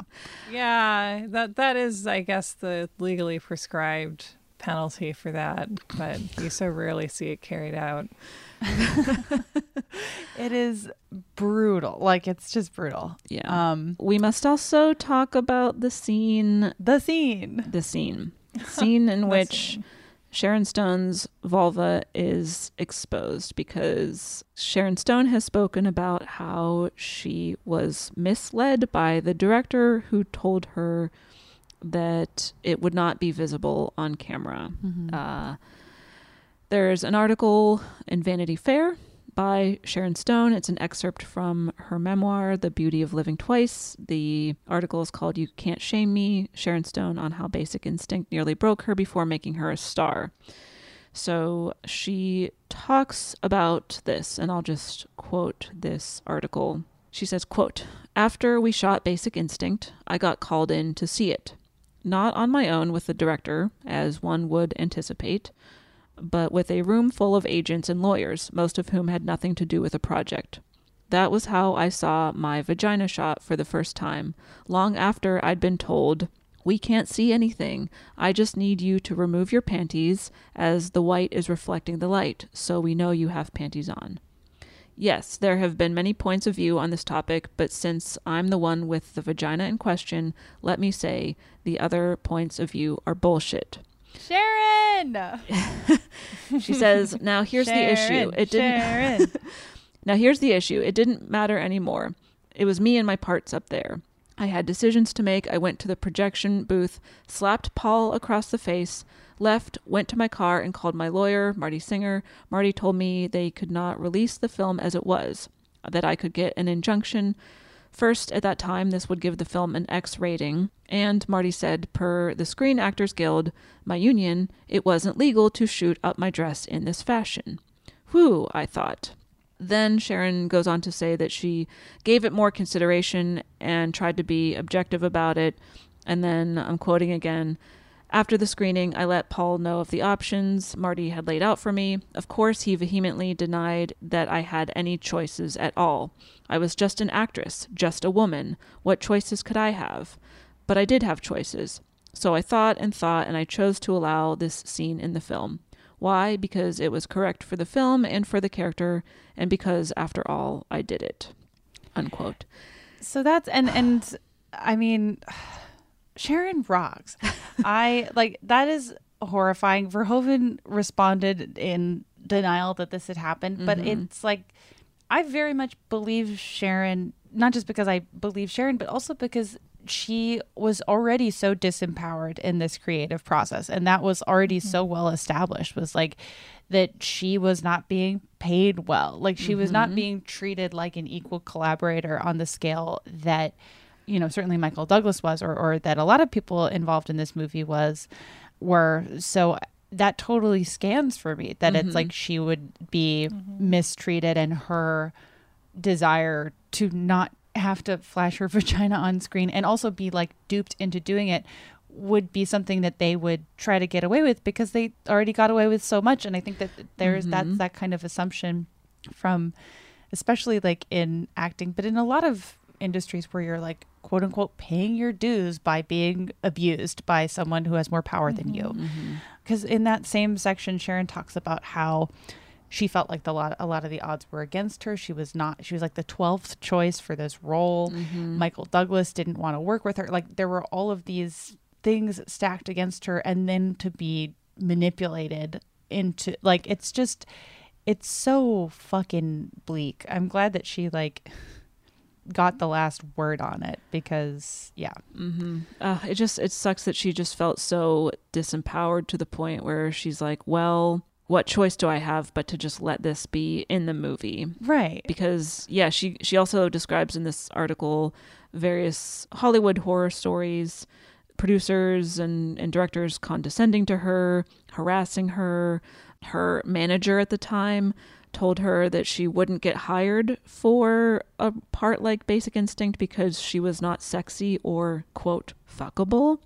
Um, she was she always like, huh? She also talks about how she was considered to be difficult because she would speak out against being mistreated and that she would like refuse to have sex with her co-star of a movie after a producer suggested they have sex because it would give them better on-screen chemistry. And she said no I'm not going to do that. And then she was labeled difficult by people and all this kind of stuff. Um but yeah, I, I, I completely believe Sharon. And there are just all these other examples of movies where the director misleads the actors, often women, to get a particular shot or to get a reaction that seems more genuine. There, there. I remember like Kubrick and Shelley Duvall. I feel like is the most famous That- example of that. Yeah. There was also um, a scene from the that movie Last Tango in Paris. A story broke about that a Oh, few yeah. years ago. That Oh, um, really? I forget specifically what it is, and I'd, I'd have to go back and read it. But a woman was assaulted as the camera was rolling and was not told what was going to be happening in the middle of the scene so that the director could get like a genuine reaction out of her. It was something I might have some details a little bit you know, I'd, I'd have to double check on some details, but it was something along those lines. And so there's there's various examples of actors and again especially women being mistreated as cameras are rolling, being assaulted as cameras are rolling, all this stuff happening without their knowledge or consent, just so this auteur can like see his vision come to life or whatever, you know, some Mhm. bullshit excuse.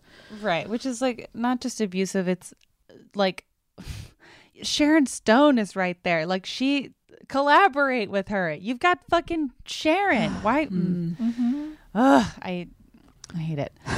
It's awful. So, uh, justice for Sharon. I'm very very excited to read Sharon's book. Mm-hmm. Me too. Yeah. Uh, one of the last things I have here in my notes uh, that again I feel like I'm only scratching the surface of, but um, you'll never believe it, but this is another movie with mostly white people in the cast, which is predictable, but like also this is San Francisco in the 90s. This is not like this is a very diverse area. Yes. For fuck's sake.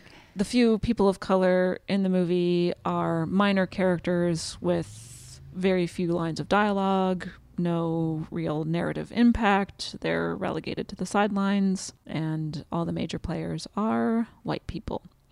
Yeah, I uh, I feel like ultimately like this movie has got a very weird legacy where there's plenty to talk about inside of it, but mostly it's the kind of movie where people mostly take away a single shot versus uh Uh-huh. any sort of like it doesn't seem like this movie even though there's like all of this like very era specific history involved people mostly just remember a scene where sharon stone was uh, being coerced into doing something she didn't want to do and it was hailed as the sexiest thing ever committed to film. There's also a there's a good vanity fair piece about sort of how that shot and like the scene had a an impact on um porn for decades after that and like the ripple effect of that scene alone is significant.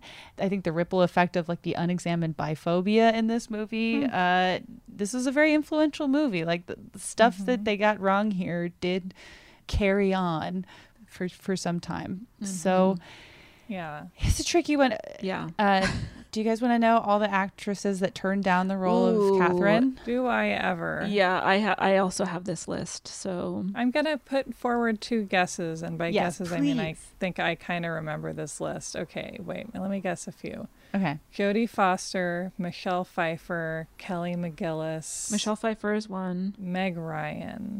Meg Ryan Yes. is one. Wow. Julia Roberts? Yes. yes Whoa. Okay. I want to hear the it. rest. Kim Bas- Kim Basinger was Michael Douglas's pick. She said no.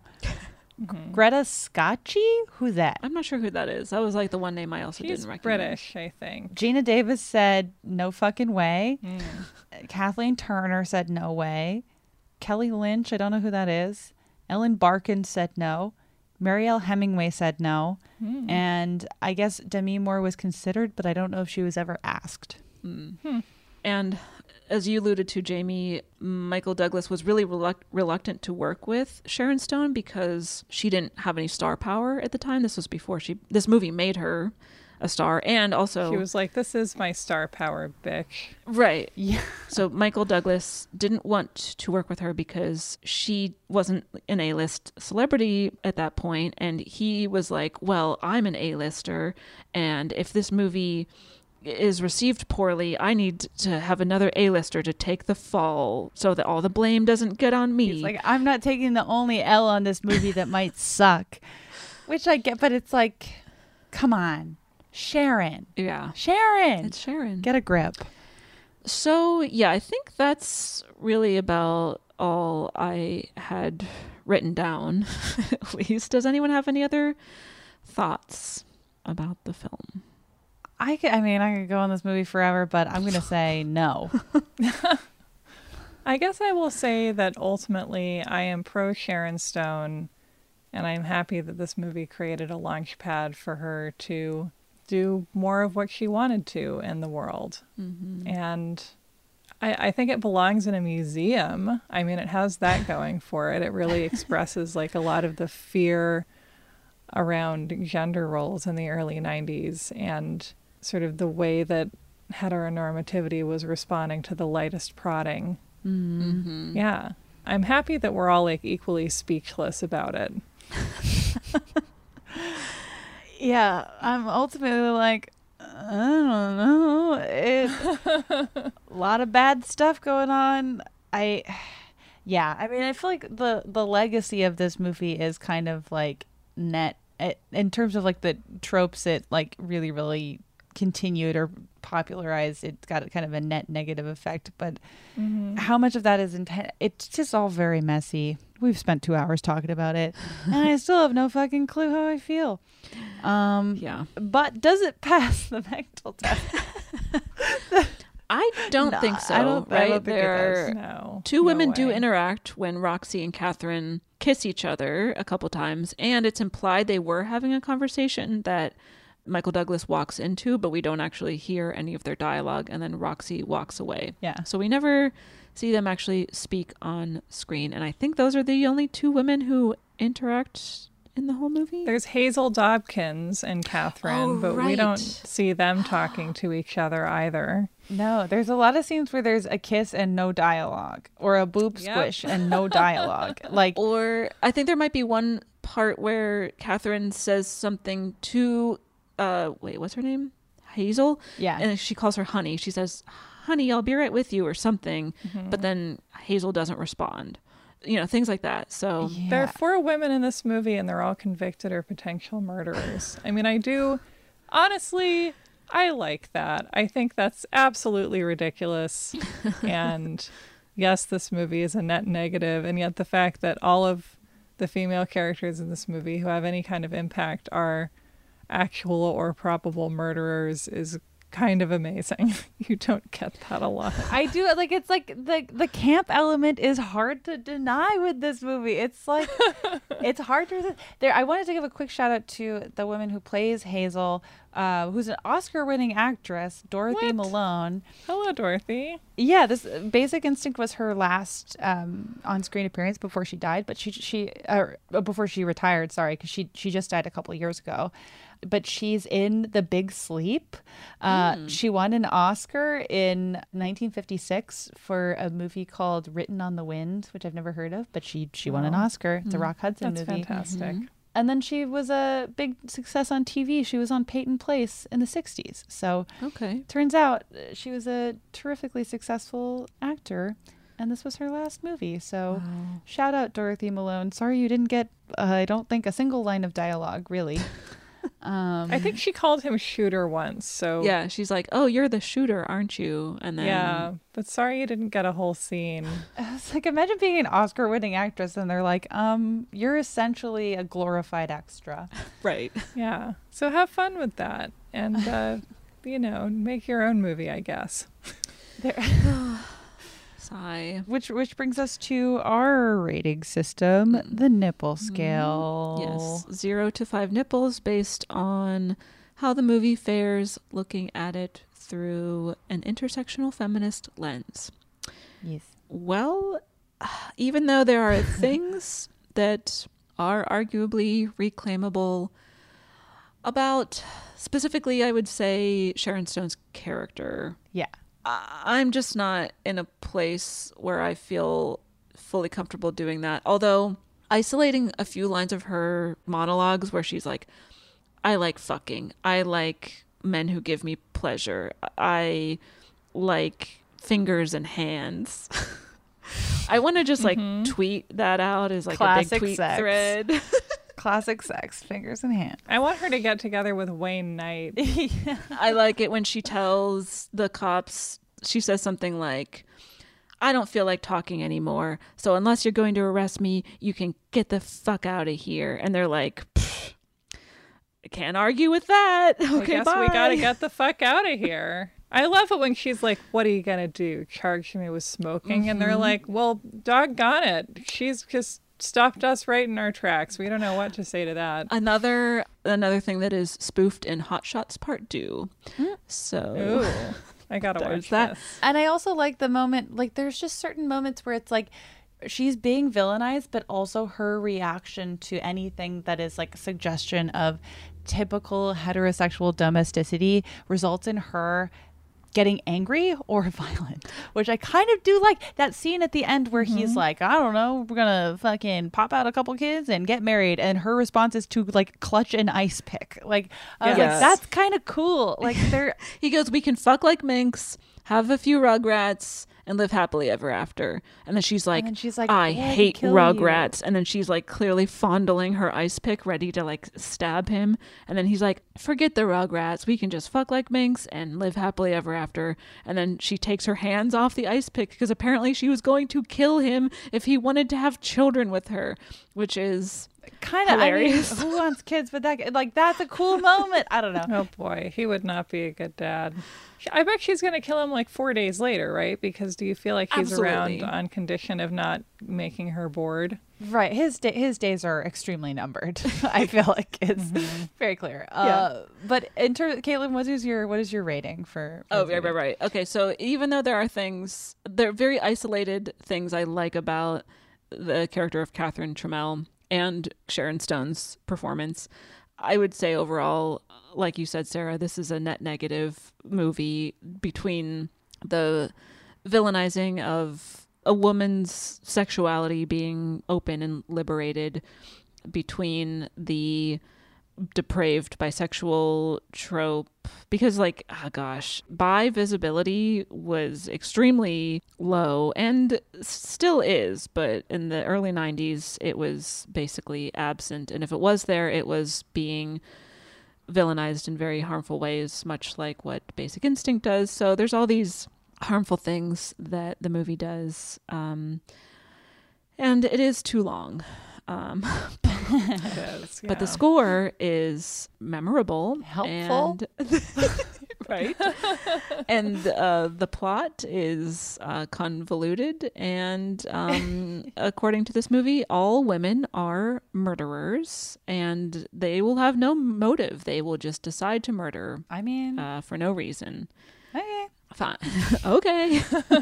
um, so I'm gonna give the movie, with all that in mind, I'll give it one nipple. Okay. And I'll give it to Sharon Stone's nipple, which we see many times. and it's a great one. two, two. There's two. There. Okay. There's two of them. There's two of them. Uh, I'll, I guess I'll match you there. I feel like I, I see why some of the the campier, isolated moments are reclaimed, and I also had a lot of fun and really appreciated that. Um, also, you know, there's. I, I don't think I have anything new to new to add. I, I think that I'm going to meet you at one, and I'm going to give my nipple to um, Hazel because um, she should have had more lines Mhm. or lines. Yeah, true. Uh, Sarah, I am also going to give it one nipple, and I'm going to give it to Sharon Stone. So now she has three nipples, mm. and She's got a lot. yeah, because I think she's just great. And at this point, I've seen this movie enough times that I can just kind of enjoy the idea of this like freewheeling murderer who likes to go around announcing herself as a murderer to men who just continually are like, "What? No, I don't. I don't. I'll be fine. I'm different." And how that just is what she does for a hobby. Apparently, I Uh-huh. think that's interesting. love that for her. I know. I'm like, you have 110 million dollars. We've got to find another place for you to put this energy, girl. Like, there's Right. she could be doing so much. like a magazine. I was kind of hoping I wasn't able to find one, but you know how like sometimes when there's like a famous writer in a but like ooh Gone Girl is a good example. The Mm. fake book in Gone Girl was a real book that was sold, like Amazing Amy. Mm. And I was Oh. hoping that Catherine's books, like the fake novelizations of the Catherine Trammell books, were somewhere, but I wasn't able to find them. That would have been amazing. It's not too late to hire one of us to ghostwrite them. Wow. Yeah. I know my next project. Well, Sarah, thank you so much for joining us. Sarah. Thank you so much. Thank you for uh, exploring this this strange uh, beast. This is really fun. Thank you for bringing us this movie. I'm, I'm glad that we talked about it. And, you know, hopefully, if you are a listener watching this movie, you're just as confused as we are. Uh, Sarah, where can people check out your stuff, follow you on social media. Plug away. Ooh, you can hear me on You're Wrong About, and you can also hear me on You Are Good and other podcasts from time to time. And I'm trying to not use social media so much. So uh, find me there if you must, but I shan't encourage you. Perfect. Uh, you can follow us on Twitter and Instagram, which, you know what? I'd encourage it, but you don't have to. Do whatever you want. Sometimes we get stressed out and we don't check it, so don't get mad if we don't, you know, reply right away. Right. But uh yeah, you can follow us there at Bechdelcast. You can also subscribe to our we would definitely encourage this. Subscribing to our Patreon yes. at patreon.com slash Bechdelcast. It gets you two bonus episodes every month, plus access to the whole back catalog of bonuses, and it is five dollars per month. And you can also get merch at teepublic.com slash the Bechdelcast if that's something that you are in the mood to do. And with that, I want to say, wait, what is that line again? I, I, the my favorite line in the movie. That magna cum laude pussy. Yes, done um, fried well, up your brain. Let's um, let's take our magna cum laude pussies out of here. bye bye. Bye. Happy Pride from TomboyX. We just dropped our Pride 24 collection. Queer founded, queer run, and creating size and gender inclusive underwear, swimwear, and loungewear for all bodies so you feel comfortable in your own skin. Visit tomboyx.com to shop. Danielle Moody here, host of the Woke AF Daily podcast. We've been with iHeart for a year, and what a year it has been. As we head deeper into 2024 and yet another life changing election cycle, Woke AF Daily is here to keep you sane and woke. Make Woke AF Daily your podcast destination for 2024 election news and analysis. Listen to Woke AF Daily Season 5 on the iHeartRadio app, Apple Podcasts, or wherever you get your podcasts. If you want to level up your marketing and business knowledge, look no further than the Marketing School podcast, hosted by Neil Patel and yours truly, Eric Siu. It is the number one marketing podcast on Apple and number 15 on business in the United States. Now, if you want to listen to interesting conversations with operators that have been there, done that, also with other interesting guests, then listen to Marketing School every weekday on the iHeartRadio app, Apple Podcasts, or wherever you get your podcasts.